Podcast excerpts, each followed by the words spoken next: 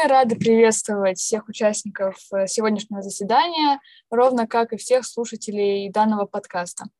А, сегодня мы а, решили поговорить на тему правового регулирования фейков и коснуться правового регулирования фейков в новой реальности. Вопросы, которые мы планируем затронуть на этом заседании, касаются понятия, что такое фейк, ответственности, которая предусмотрена за их распространение в Российской Федерации, а также вопрос э, регулирования э, фейков э, в зарубежных странах.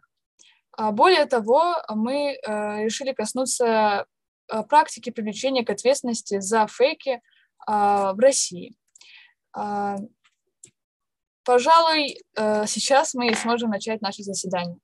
Первый, э, первый вопрос, который бы мы хотели задать нашей аудитории, это э, то, как они понимают фейк. Пока мы не будем обращаться к понятиям, которые предусмотрены в законодательстве, а просто обсудим, как каждый из нас понимает это слово. Кто первый хочет выступить, поднимайте руки, мы будем вас слушать.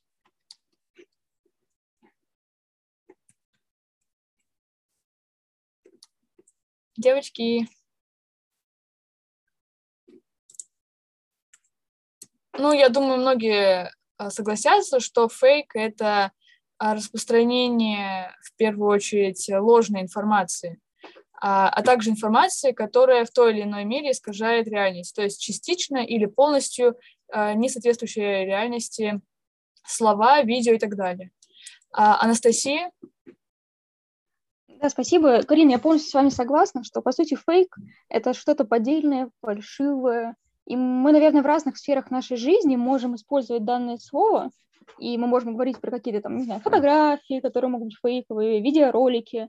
Но самое, наверное, главное, и чему посвящено наше, э, в принципе, сегодня заседание, это фейки, которые касаются каких-то очень важных новостей, э, которые, может быть, э, размещены в различных СМИ, различных информационных источников. Это фейки, которые могут касаться э, ну, уже ближе к нашему непосредственной повестке, это там работы определенных органов государственных, работа определенных лиц, действий каких-то лиц. Я думаю, что это не довольно-таки широкое понятие, которое, в принципе, распространено сейчас в нашей жизни, и очень часто слышим вообще это слово «фейк», довольно-таки оно стало широко употребимым. И я думаю, что эта тема довольно-таки актуальна, в том числе и в юриспруденции, конечно. Да, не могу э, не согласиться с вашей позицией, Анастасия. А, это все правильно. Но, как говорят, э, есть э, правонарушение, а, а есть просто плохой поступок. И то, что есть правонарушение, это всегда плохой поступок. Но то, что есть плохой поступок, не всегда правонарушение. А также можно сказать и о фейках. То есть не каждое, а, не каждое манипулирование а, мнением кого-либо, либо не каждый э, акт э, распространения такой информации можно признать фейком, по крайней мере, а, на уровне законодательства. А если, если кто-то хочет, э, мы бы могли уже начать разбирать правовую точку зрения о фейках и тем, что за этим определением может скрываться. Если кто-то хочет начать, может э, дать э, краткую характеристику а, фейкам. Анастасия, вы хотите выступить?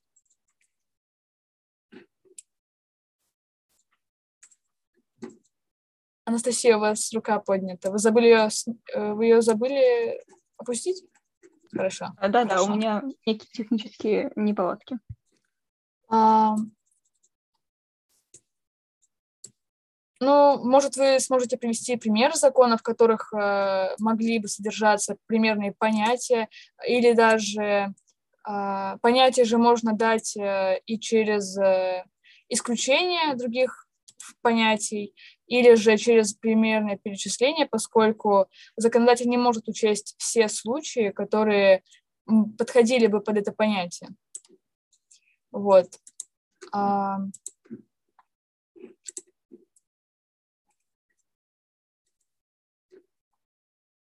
Ну, давайте тогда я начну, хорошо. Вот. А, как я поняла, из э, определенного э, недавно принятого закона фейк вообще э, термин не особо употребляется. Употребляется такое э, словосочетание, как недостоверная общественно значимая информация. И под недостоверно зна- общественно значимой информацией понимается информация, э, которая обычно распространяется уже заведомо под видом достоверных сообщений, и она непременно должна создавать угрозу причинения вреда жизни или здоровью граждан, может быть, даже имуществу, может быть, создавать угрозу массового нарушения общественного порядка или общественной безопасности, или угрозу создания помех функционированию или прекращения различных объектов, которые жизненно необходимы для э, нормального функционирования экономики и государства в целом. Вот. И именно распространение подобной категории информации запрещается в э, СМИ, в интернете и в различных источниках.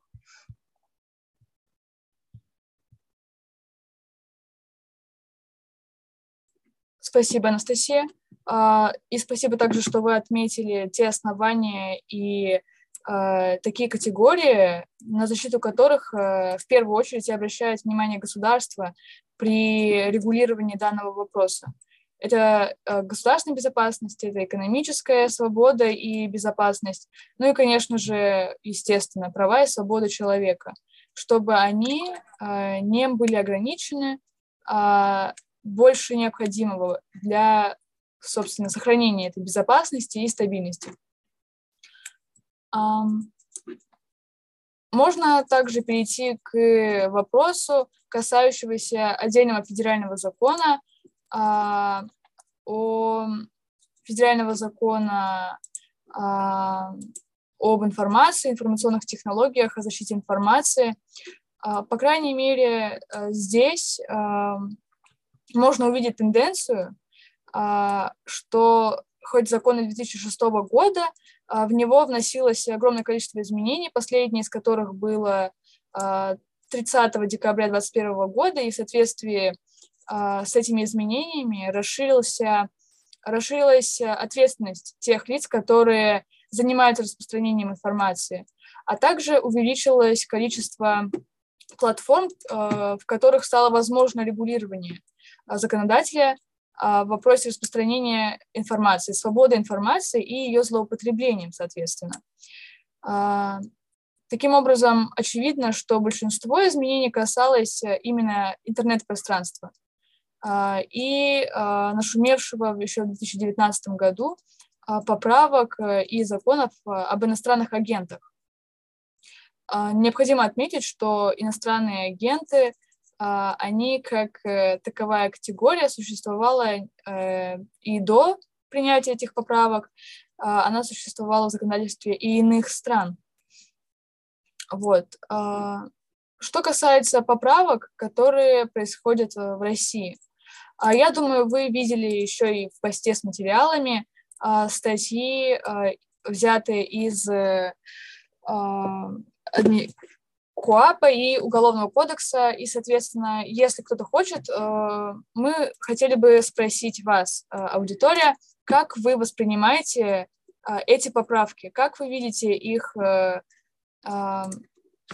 цели, которые хотел законодатель достичь благодаря этим поправкам, и каким-либо иным образом при любом вашем желании изъявить ваше мнение об этих поправках, прежде чем мы начнем их разбор.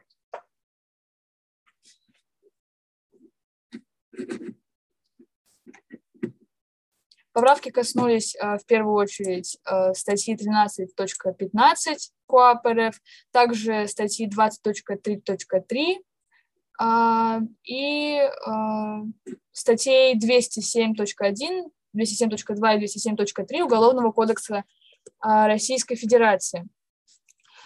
Собственно, что касается статьи 13.15, а если проанализировать э, изменения этой статьи, то она изменялась и в 2009 году, и в 2013, 2014, 2015, 2016, 2017 году. То есть практически каждый год сносились изменения. А наиболее а, поздние изменения происходили в 2019 э, и прошлых годах. И чего же касались э, эти изменения? В первую очередь они касались уточнений по поводу э, информации об экстремистской деятельности, а, об, а, о распространении информации, опять же, в интернет-пространстве, интернет-провайдерами, различными интернет-доменами а, и так далее.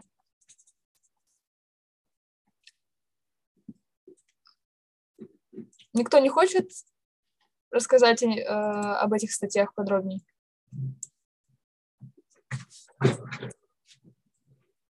Анастасия, будем рады вас услышать. Благодарю, Карина.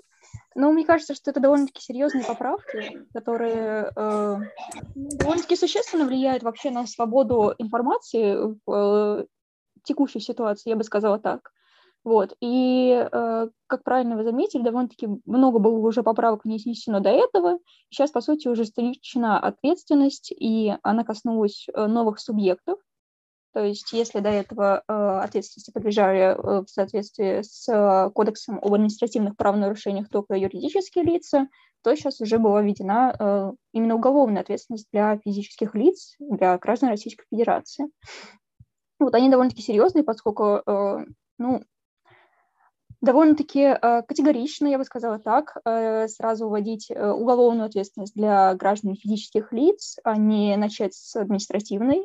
Но, видимо, законодатель решил, что это более целесообразно и предотвратит в условиях нашей ситуации на сегодняшний день, в условиях довольно-таки стремительно меняющихся э, новостей, довольно-таки серьезных информационного значения для каждого человека в современном мире, поспособствует более достоверному, наверное, так, действию средств массовой информации и предотвращению распространения фейковых новостей фейковых, фейковых сведений.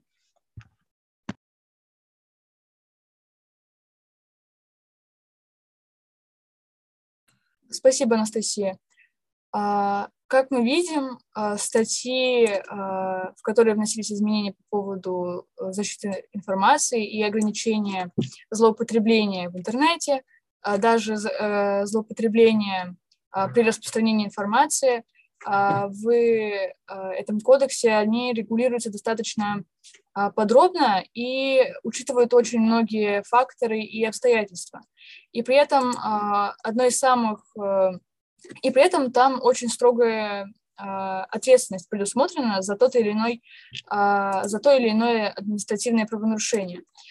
Штрафы доходят э, до больших, очень больших сумм, до 5-10 миллионов рублей с конфискацией предмета административного правонарушения, к примеру.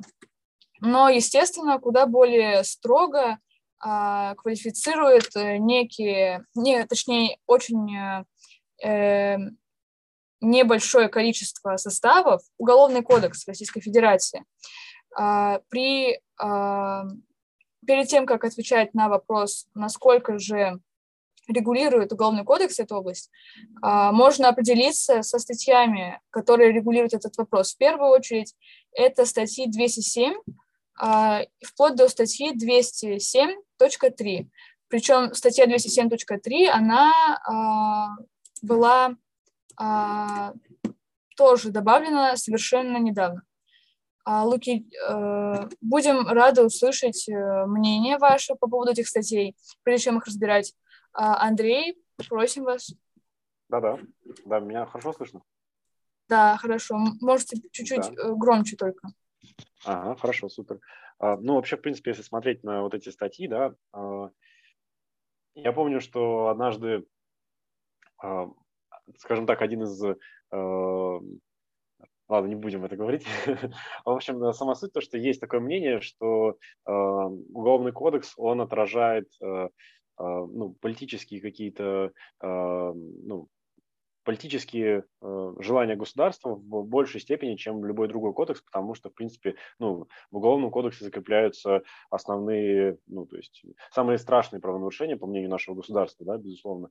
И вот даже смотря по вот этим статьям, можно, ну, отследить хронологию событий каких-то, да, и, ну, то есть мы когда смотрим на э, даты, мы понимаем, к чему привязана та или иная статья. Например, вот 207.1, да, публичное распространение заявленной ложной информации об обстоятельствах, представляющих угрозу жизни и безопасности граждан. А, введена эта статья федеральным законом от 1, получается, апреля тоже, да, 2020 э, года. Получается, ему ровно два года исполнилось сегодня этому закону. Ну, суть в чем? Потому что э, в тот момент, насколько я понимаю, основной э, проблемой государства был коронавирус, его распространение. И ну, люди не до конца понимали наверняка, что такое коронавирус, да, как он передается, там, его симптомы и так далее. И из-за того, что, ну, безусловно, в интернет-сообществе очень много разных ну, недобросовестных, да, блогеров э, там, и других лиц, да, соответственно, нужно было как-то это ограничить, нужно было как-то ограничить э, э, дезинформацию граждан, да, вот этими людьми. Э, опять же, по-моему, одно из таких громких дел, это когда, значит, э, два блогера сняли пранк, как один из них в метро падает э, э, и, значит, изображает конвульсии, второй из них говорит, что у него коронавирус, и люди в панике выбегают из вагона, и как раз-таки, по-моему, по отношению к ним было возбуждено вот именно вот эта статья да, а, по публичному распространению заведомо ложной информации, значит, э, которые а, представляют угрозу и жизни и безопасности граждан. Но опять же тут возникает вопрос по поводу толкования вот терминов самих, да, что представляет угрозу жизни и безопасности граждан.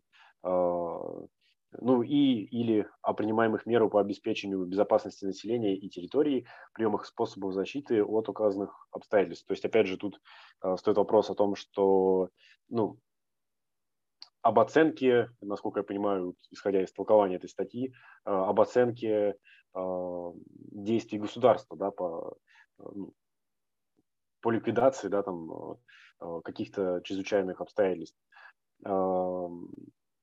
Ну, следующий, э, статья 207.2, э, она аналогична, да, по сути. 207.3, а, ну, понятно, что она, соответственно, привязана к недавним событиям, да, э, про публичное распространение, значит, под видом достоверных сообщений, заведомо ложной информации ну, об использовании вооруженных сил Российской Федерации. Тут тоже, на самом деле, очень много вопросов в плане терминологии, да, в плане формулировок, что значит заведомо ложный, да, а, например, как мы знаем, очень многие СМИ, а, а, ну, скажем так, ну, более мелкие СМИ, да, не федеральные СМИ, не федерального уровня, очень серьезно обеспокоились по поводу принятия вот этого закона, потому что не совсем было понятно, что значит достоверное сообщение, потому что, ну, допустим, э, ну, точнее, заведомо ложная информация. Допустим, ну, поступает какая-то информация, СМИ не могут ее проверить чисто по а, ну, объективным обстоятельствам, потому что любая информация требует какой-то проверки, да, э, э, в любом случае. Но так как это СМИ, оно сообщает, что по сообщениям там, того-то, того-то, значит, да, э, из каких-то источников стало известно, что произошло то-то, то-то. Соответственно, не, непонятно, как будет оцениваться вот эта заведомо ложность вот этой да, информации. Э, и из-за этого, я так понимаю, многие СМИ, в принципе, в России э, стали самоцензурироваться, потому что очень, я так понимаю, обеспокоились принятие этой статьи, добавление этой статьи в Уголовный кодекс, поскольку ну, состав преступления не совсем ну, Э, не совсем понятен, как бы, да, и получается, что к любому журналисту, да, в этом случае а, по логике вещей можно было бы применить эту статью, поскольку если это, поскольку если суд посчитает эту информацию заведомо ложной, то а, ну, наказание может быть соответствующим за это преступление. Вот. И поэтому, ну, наверное, моя идея была основная в том, что а, государство добавляет, соответственно, какие-то вещи, э, какие-то новые правонарушения, да, новые составы в уголовный кодекс, там, в КУАП, например, да, а, именно исходя из ситуации, которую государство считает, ну, как сказать, потенциально опасным да, для совершения каких-либо а, преступлений. Да.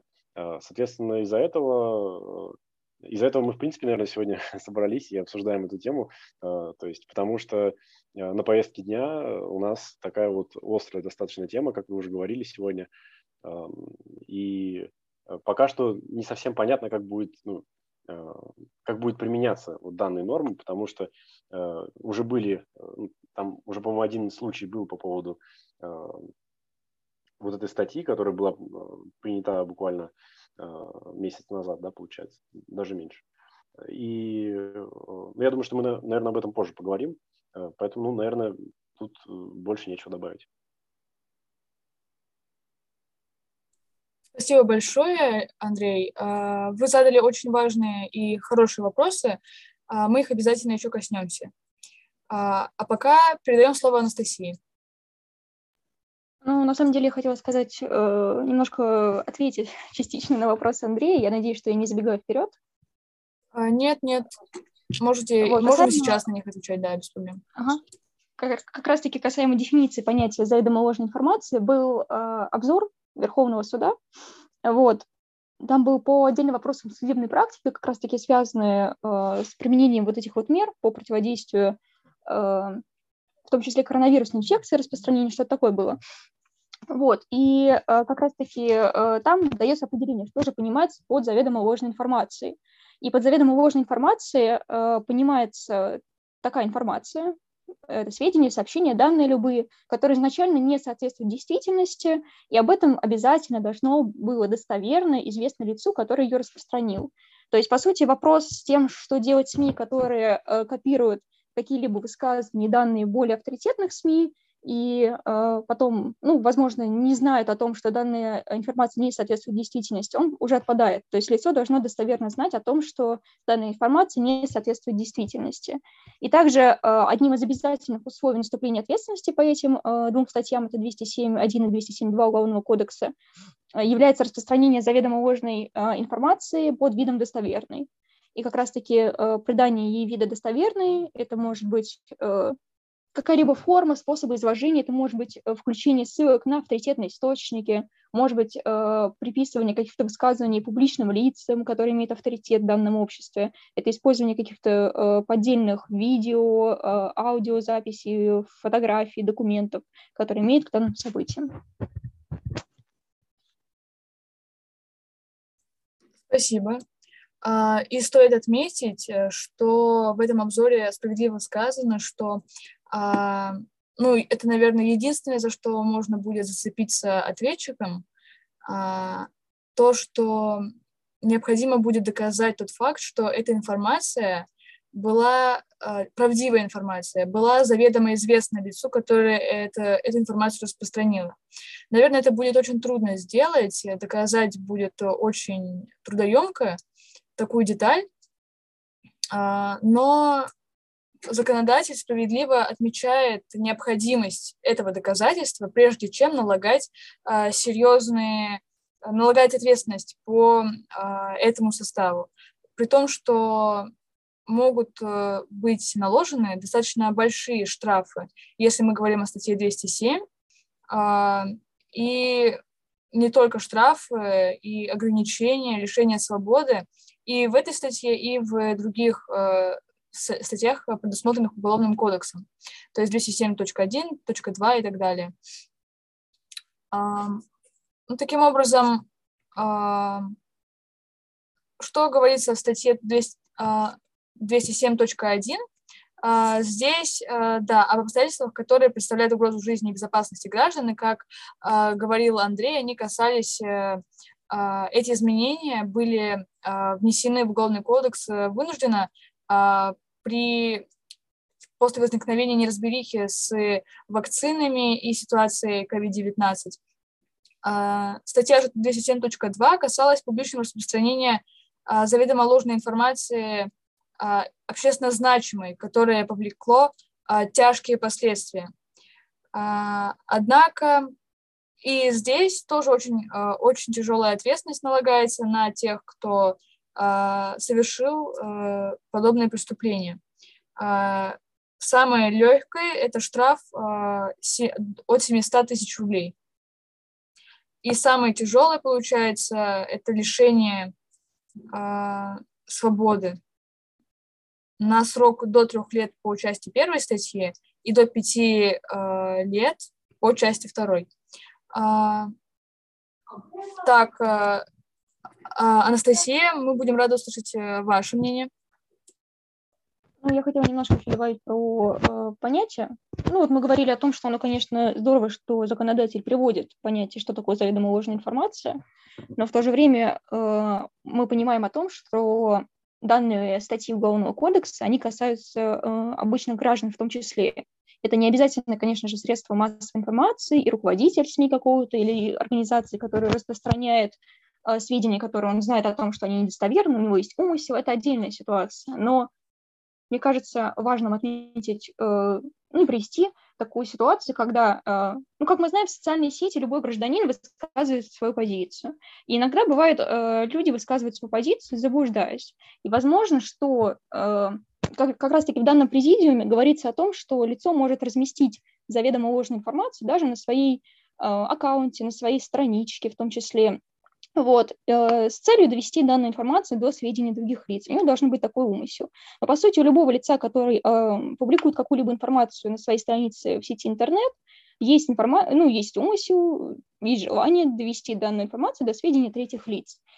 Но данное лицо, как мне кажется, может заблуждаться. И заблуждается оно из-за того, что какая-то информация была опубликована другим СМИ. Она может быть заведомо ложная, она может быть просто ложная, может быть, она э, была не совсем правильно доведена до среднего обывателя, и средний обыватель понял ее э, ну, в каком-то своем ключе. И поэтому довольно-таки опасное, получается, уже э, положение создается у гражданина, что, с одной стороны, он вроде бы высказал свою позицию, но, с другой стороны, его информация оказалась заведомо ложной.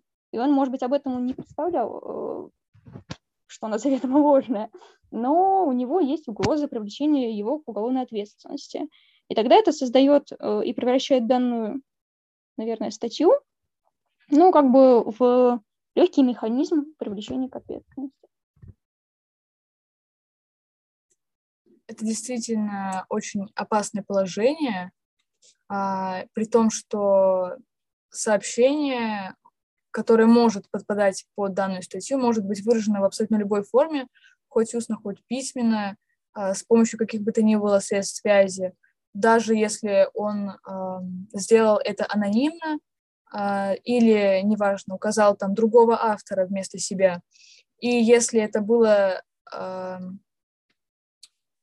направлено не только каким-то государственным органам власти, каким-то лицам, руководителям предприятий, учреждений, организаций, но даже просто другим гражданам. То есть если на основании закона будет э, получен доступ к личной переписке двух граждан, и там а, найдут а, информацию, которая является недостоверной, но которую выдают а, как достоверную, ну, соответственно, а, деяния, которые попадают под состав статьи 207, а, 207.1 и так далее, а, то в таком случае, да, могут привлечь и доказать невиновность будет крайне трудно. Наверное, для того, чтобы определить точно, а, является ли это, а, насколько а, преступным а, было это деяние, то есть выражал ли человек свое мнение или а, выдавал это мнение как за факт, а, отражающий действительность. Это все будет подлежать э, экспертизе, лингвистической и другим. Андрей? Да, мне очень нравится, что как раз такая подводка к моей мысли по поводу формы, да, что может в любой форме это выражаться, там, пост в социальной сети там, или еще что-то. Я вот как раз хотел привести конкретный пример. Это, по-моему, был первый как раз случай по возбуждению этого дела, да, по 207.3, ну, который за публичное распространение заведомо ложной информации об использовании вооруженных сил. Российской Федерации. Да? То есть там в чем суть была? В том, что э, сотрудника МВД Московского, да, его арестовали э, ну, вот как раз таки по этому делу э, из-за того, что он распространил фейки по телефону. Да? То есть он просто, значит, э, ну, вот из, из документов следует, что вот он 9 марта позвонил из Москвы, э, цитата, неустановленным лицам, да, э, в Крыму и Подмосковье, да, двум, двум людям он позвонил, значит, э, и в документе сказано, что он публично распространил под видом достоверных сообщений заведомо ложную информацию о действиях вооруженных сил Российской Федерации. А, ну, опять же, тут, э, как Карина упомянула, она сказала про то, что а, если есть какое-то разрешение, да, в плане там, а, ну, там, на доступ к переписке, там все такое, соответственно, прослушивание телефона тоже, безусловно, нужно. Значит, про разрешение, про разрешение, да, что, к сожалению, не всегда э, ну, порядок э, вот этот вот по прослушке и получению там доступа к социальным сетям, он, к сожалению, не всегда соблюдается, да, что вполне естественно, наверное. Но в чем суть? То, что самый главный вопрос, каким образом, ну, то есть можно ли считать, значит, разговор по телефону публичным распространением недостоверной информации, да, то есть вот вопрос в том, что, вот, допустим, мы сейчас с вами это обсуждаем, значит, в форме подкаста, и, например, значит, скажем что-нибудь недостоверное. Будет ли это считаться ну, публичным распространением? Скорее всего, да. Ну, в принципе, в этом есть логика, потому что наш, наш подкаст будет публиковаться там, в социальной сети, там, да, там неустановленный круг лиц, и понятно, что э, в этом случае, как бы, если мы действительно правонарушители, если мы преступники, да, то мы хотим ввести в заблуждение э, там, какое-то большое количество людей, например. Вот. Но даже просто по телефону можно, по сути, э, дезинформировать э, людей, при этом публично, да, то есть и не совсем понятно, то есть, ну, публично, насколько я всегда ну, предполагал, что публично это значит, что должен быть какой-то, э, ну, например, неустановленный круг лиц, да, вот, а тут, э, ну, разговор телефонный, по сути, и вот это вот, вот это дело, да, вот это вот этот арест, да, и в итоге вот этого человека арестовали на три месяца пока что. На самом деле, скажем так, ну, наталкивает на разные размышления, да, и, конечно, вызывает опасения в плане правоприменения данной статьи, поскольку э, ну, не совсем понятно сейчас, что значит, э, э, что значит ну, публичное распространение, поскольку э, ну, телефонный разговор одного человека с другим уже считается публичным. Хотя, опять же, э, никак он не может освещаться нигде, кроме как, э, ну, то есть его никто не может, никто не может получить доступ к этому разговору, кроме, соответственно, сотрудников полиции, вот, ну, и других силовых ведомств. И тут, опять же, ну, хочется, опять же, тоже остановиться на том, что значит, опять же, заведомо ложная информация, то есть была ли у этого человека заведомо ложная информация, или, ну, то есть знал ли он, что она заведомо ложная, или это было просто его мнение, опять же, доказать это совершенно сложно, и, опять же, тут возникают такие споры в плане того, что, ну, есть много таких э, сейчас э, мнений, да, про то, что мы сейчас живем в эпоху постправды, да, что у каждого своя правда, в каждом государстве своя правда, э, ну, что каждое государство, что, в принципе, характерно, ведет свою какую-то позицию, ну, пропаганду какую-то, да, и, ну, вопрос в том, что эм, насколько, в принципе, можно определить правду, да, то есть если мы говорим о том, что, ну, если мы говорим о каких-то объективно очевидных обстоятельствах, да, то, безусловно, можно. Да? То есть, в принципе, во многих составах э, преступлений э, из Уголовного кодекса, в принципе, можно ну, определить, ну, определить такие категории, как правда и неправда. Но в некоторых случаях это очень сложно сделать, поскольку есть разные точки зрения на разные ситуации, да, на разные, на разные какие-то происшествия, которые публично известны всем, да, и тут, соответственно, ну, получается, что должен быть какой-то единый стандарт правды, который, соответственно, ну, эм, э, ну как, э, который, который противоречит, да, можно сказать, который перечеркивает вот эту заведомо ложную информацию, да, и вот мы знаем, что вот это вот это правда, а вот это э, заведомо ложная информация, поэтому распространение вот этой заведомо ложной информации может привести к уголовной ответственности, да, то есть нужен какой-то хотя бы тогда, ну, нужно понимание тогда, э, как оценивать вообще информацию, да, то есть из каких источников. Вот, поэтому это очень тяжелый вопрос, мне кажется, и мне кажется, что, в принципе, в ближайшее время нам станет понятно, э, каким образом правоприменитель будет подходить к, к применению этой статьи, э, как он будет трактовать, соответственно, вот, неустановленное ну, э, публичное распространение, да, потому что мне кажется, что решение по вот этому э, делу, да, по, по делу этого сотрудника, которого арестовали, мне кажется, оно будет во многом э, ну, определяющим, да, и очень показательным. Спасибо, Андрей. А, когда это действительно странно, когда а, когда вводят целую статью в уголовный закон, главный уголовный кодекс э, страны, а, и запрещают распространение под видом достоверных сообщений о структурах государства, о самом государстве, при том, что у а, этого государства нет единых источников распространения достоверной информации.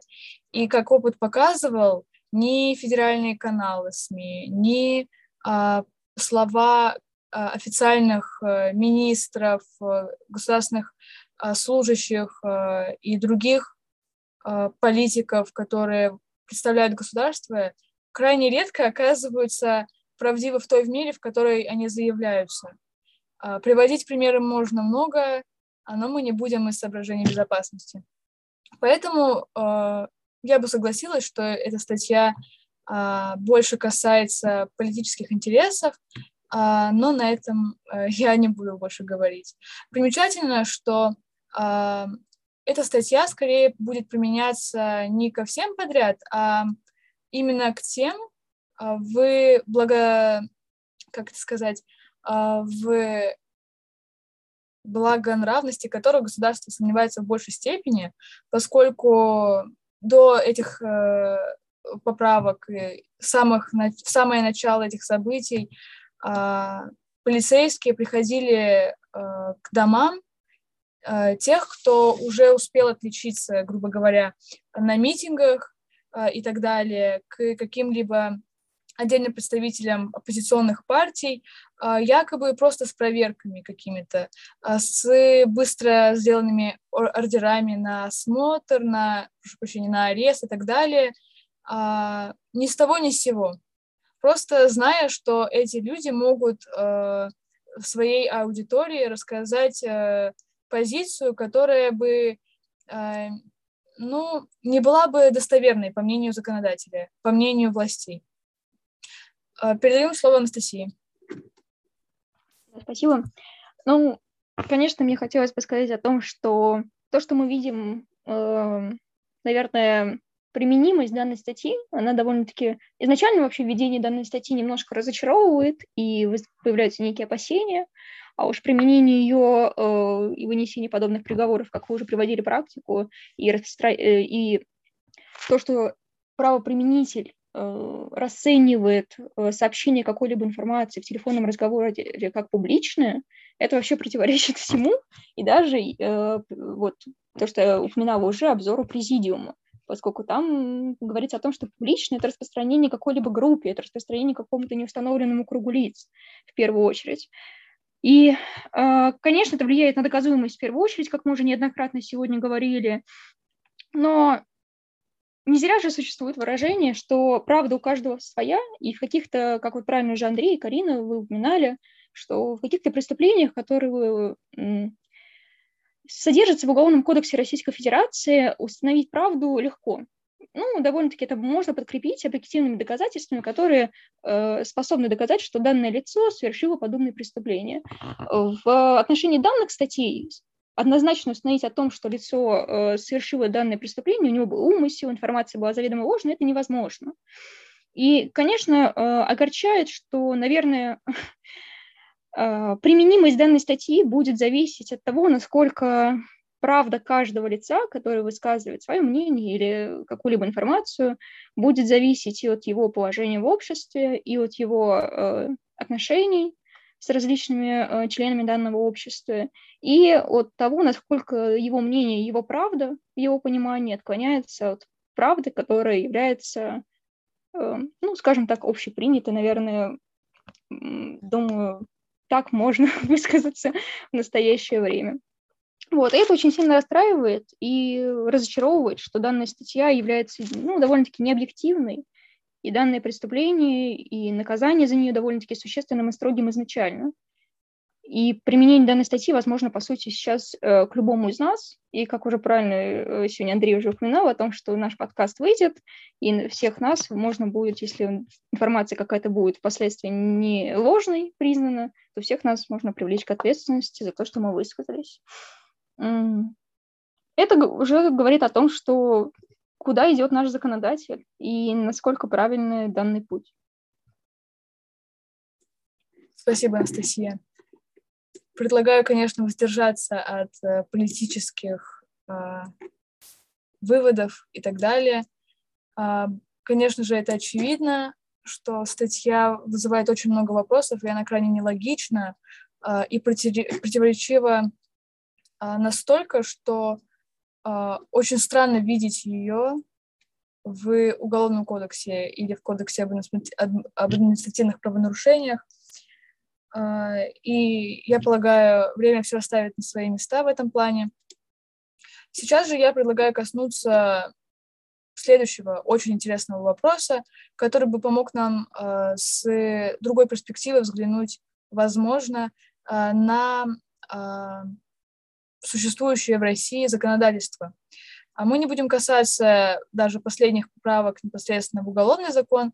Можно сконцентрироваться на поправках в административном, в Кодексе об административных правонарушениях, собственно, и вообще об информации фейках, как э, распространено это слово. А, например, а, существует ли в каких-либо странах штрафы за распространение недостоверной информации а, вот именно в интернете? Как показывает практика, на самом деле есть.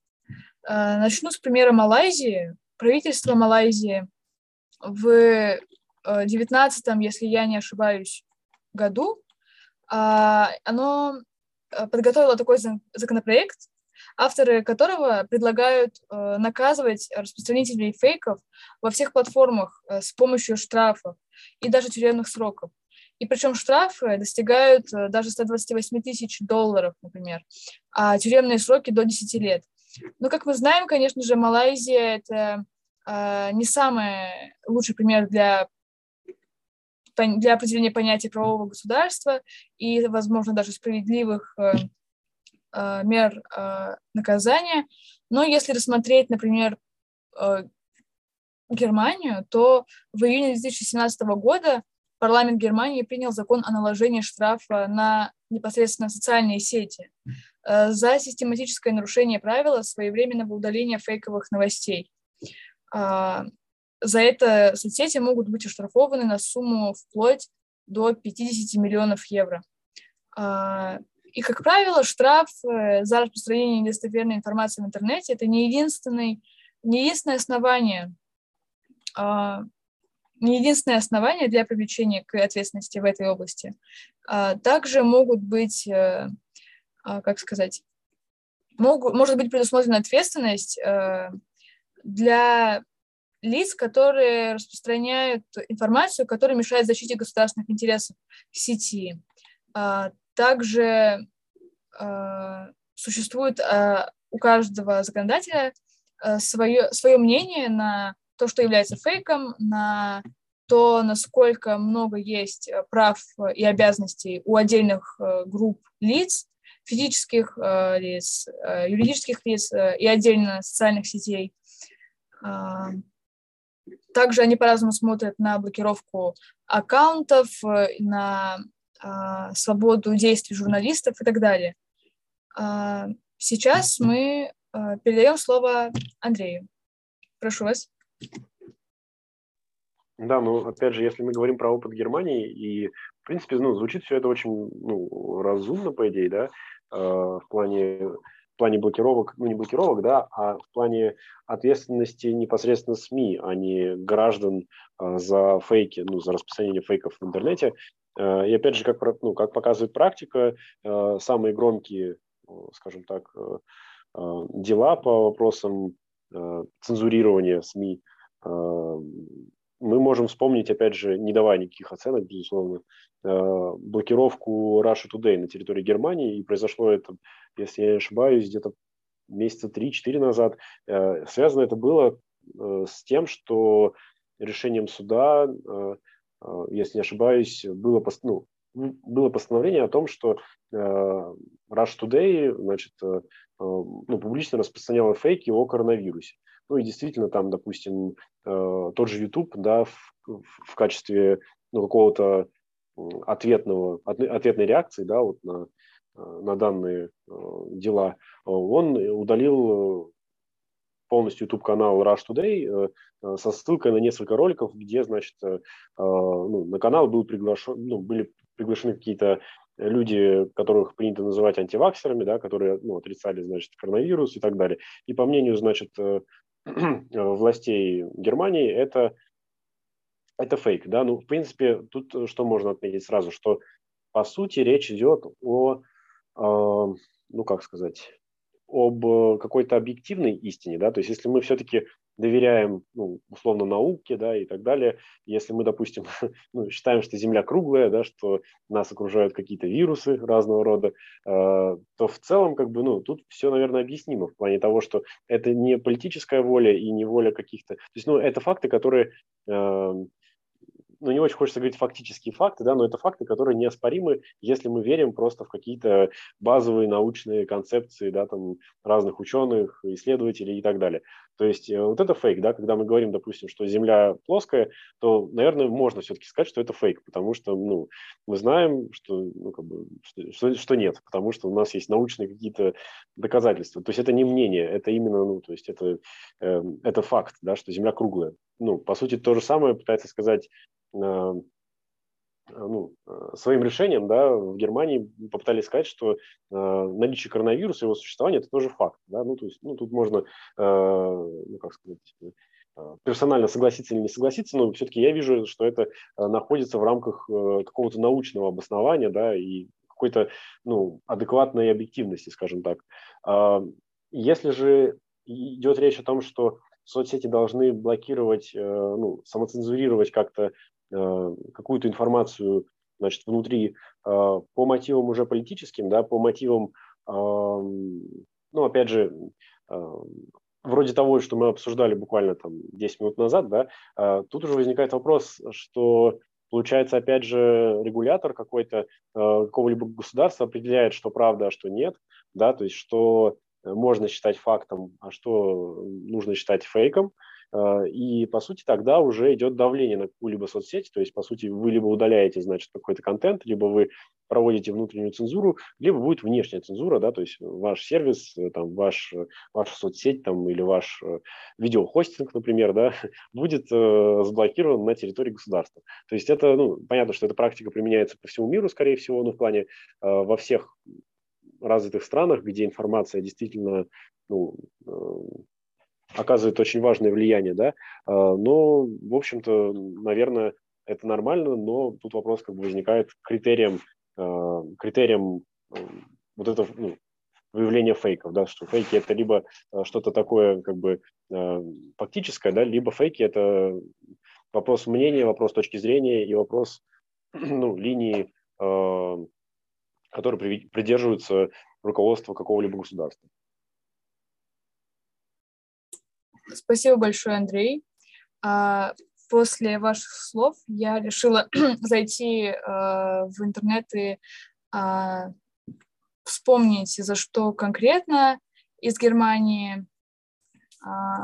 Ну, в Германии запретили вещание Russia Today, и я столкнулась с тем, что ни один сайт, на котором об этом писалось прямо, невозможно было открыть с российского, ну, получается, интернета, только получается, все, а, все источники информации, которые, из которых бы можно было узнать об этом случае, они недоступны в связи с последними событиями и последней, более, последними, по крайней мере, а, постановлениями и законами.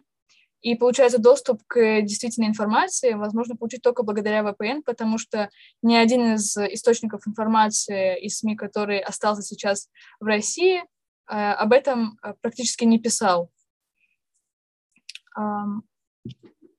Более того, Russia Today, это интересно тоже взглянуть на это с той точки зрения, что это э, такое средство массовой информации, которое финансируется еще э, правительством Российской Федерации. И возможно, э, что и через этот канал э, власти Российской Федерации распространяли ту информацию, которую они и пытаются э, считать правдивой и фактической.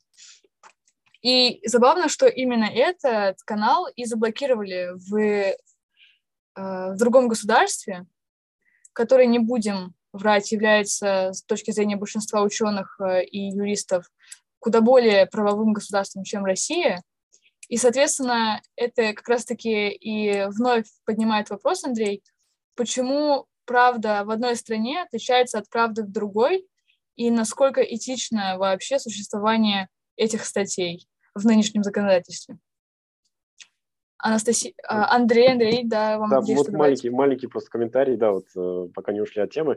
А, тут, да, вот очень интересно а, взглянуть на правду, да, то есть правду в одной стране и правду в другой. И если мы действительно говорим про Russia Today, которая, ну, можно считать, наверное, иностранным агентом, да, в плане того, что, ну, исходя из определения даже, которое дается в, законодательстве российском, кто такой иностранный агент? Это СМИ, да, или, ну, ну да, СМИ, который получает деньги, значит, из бюджета государства. Rush Today получает э, несколько миллиардов рублей э, ежегодно, несколько десятков даже, если не ошибаюсь, э, от российского правительства, поэтому ну, в других странах чисто юридически, значит, это издание ну, воспринимается как иностранным агентом, э, ну, то есть как иностранный агент. И тут возникает еще вопрос в плане распространения информации, э, поскольку, э, ну, это тоже оценочная такая, как бы, по сути, категория, но если мы зайдем на сайт Rush Today, ну, иностранные, если бы мы зашли, пока их не заблокировали в тех странах, хотя, мне кажется, у нас они доступны, да, допустим, Rush Today, Германия, да, то есть, наверное, через российский интернет можно получить доступ к сайту. А, там можно посмотреть, что про коронавирус там пишут, ну, то есть про то, что локдаун – это плохо, что ограничения, ну, и ограничительные меры – это ущемление прав человека. И, ну, всячески, в общем, критикуется, да, какая-то а, борьба с коронавирусом, которая связана с теми или иными ограничениями. Однако, если мы посмотрим а, об освещении, ну, подобного Э, ну, подобных тенденций в России, у Rush Today совсем другое, э, совсем другая точка зрения на это все. Да, то есть, э, что это правильно, что данный курс, как бы, он на, ну, на, на изоляцию там, и на какие-то ограничительные меры, что это действительно поможет значит, в борьбе с коронавирусом и так далее. То есть хоть это и оценочные суждения, но тут вопрос возникает как бы о о сущности правды, да, о позиции э, конкретного издания по тому или иному вопросу, поскольку, ну, очень странно, когда в рамках одного государства э, СМИ дает ну, какую-то одну информацию, в рамках другого, да, то есть э, э другую информацию, хотя СМИ одно получает деньги из одного источника, э, то есть, ну, и Скорее всего, у такого СМИ есть какие-то определенные цели, хотя это тоже все очень субъективно, да, то есть это мы не можем как бы утверждать там все такое, но тем не менее можно сделать, наверное, какие-то определенные выводы. И, ну, тут опять же, ну, про вопрос именно э, правды, да, то есть что такое правда, что такое достоверная информация, и, ну, можно, может ли два разных факта существовать по отдельности в двух разных местах, условно говоря, географических.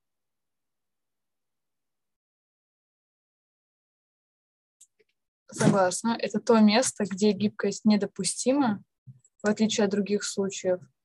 А, и причем в Уголовном кодексе там, где гибкость нужна, не всегда она проявляется, но где она должна быть э, ограничена максимально, она существует э, в избытке.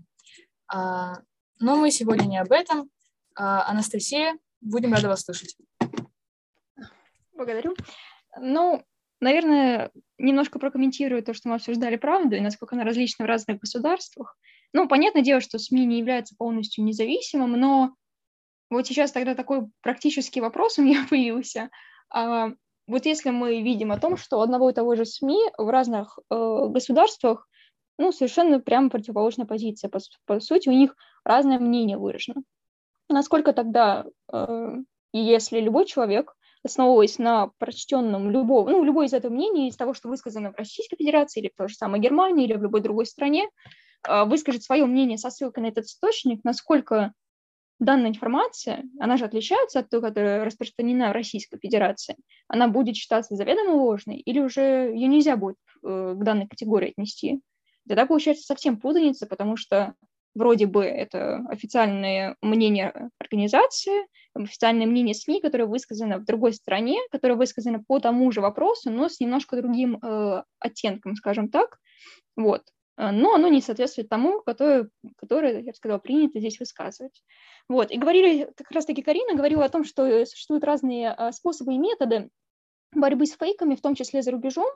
И вот мне показалось один интересный способ, который применяется даже в нескольких государствах, это запрет анонимных комментариев в социальных сетях, мессенджерах. И э, два государства, которые это активно используют, это Казахстан и Китай. И у них введены необходимость того, что в социальной сети можно зарегистрироваться только если, например, в Казахстане нужно использовать э, мобильный телефон, то есть пройти смс-идентификацию и электронную цифровую подпись чтобы комментировать публикации. А в Китае нужно э, даже предоставить там, по-моему, паспортные данные в том числе для того, чтобы пройти регистрацию. И мне кажется, что э, любой метод, он направлен на борьбу с фейками, но данный метод, он направлен первую очередь, наверное, не только на борьбу с фейками, но еще и на скорейшее привлечение к ответственности э, лица, которое распространяет какую-либо информацию.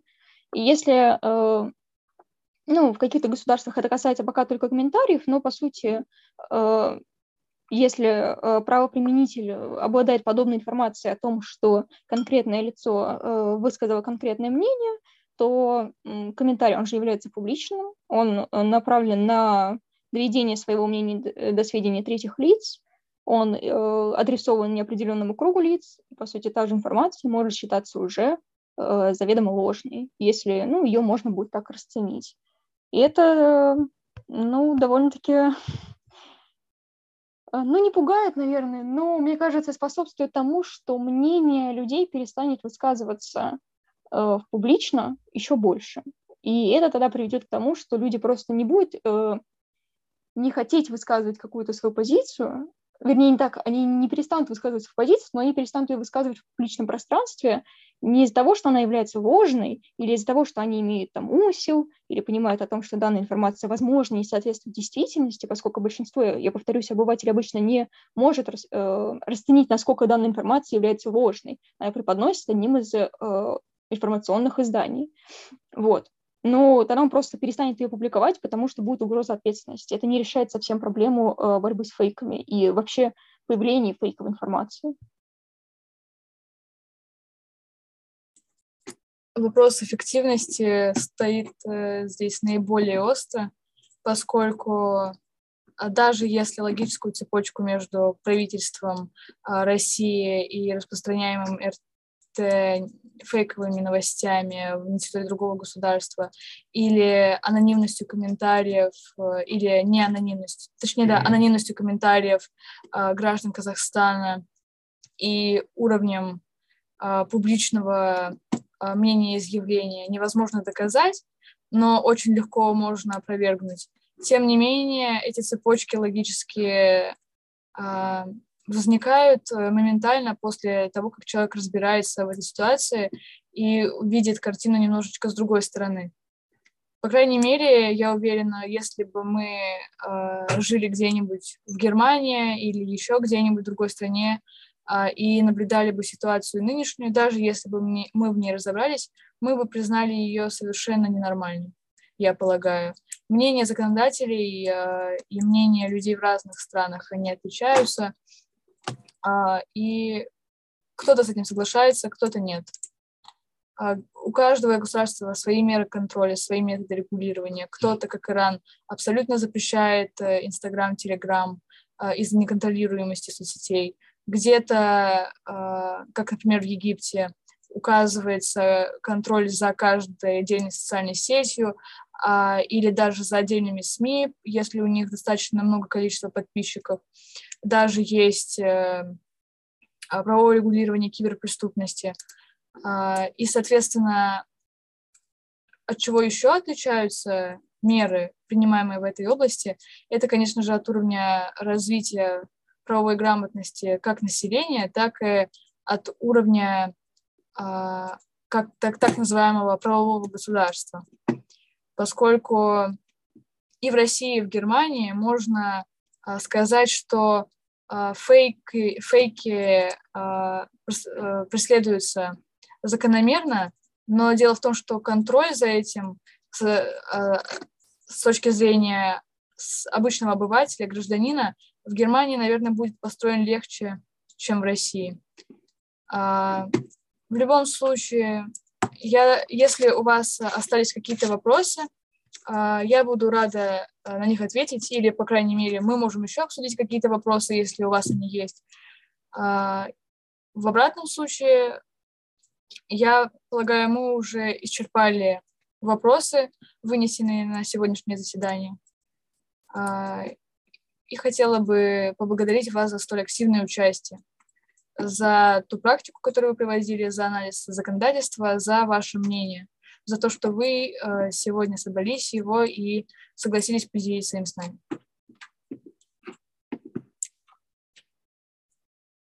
Да, ну хочется еще поблагодарить э, за выбор такой темы, очень, э, ну, на самом деле острой, да, потому что это действительно проблема, э, проблема, которая касается, наверное, сейчас э, каждого человека в плане Э, вопросы цензуры, да, самоцензуры, чтобы ненароком не нарушить уголовный кодекс, да, там, или КАП. Поэтому это очень интересно, э, ну, действительно в практическом плане понимать, э, как, как к этому относиться, как э, этого избегать и, ну, соответственно, просто примерно себе представлять тенденции развития всех этих механизмов в нашей стране.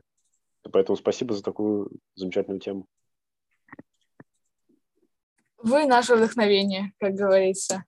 А если у вас будут какие-то идеи для заседаний а, или любой вопрос, который бы вы хотели обсудить, у нас а, много рубрик и много методов рассмотрения таких вопросов. Мы искренне заинтересованы во всем этом. Мы сами же такие студенты, как и вы, поэтому хотела бы мотивировать вас и принимать участие в заседаниях.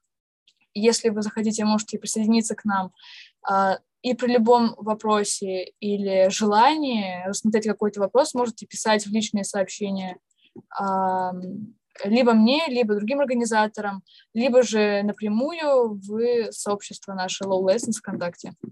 Вот.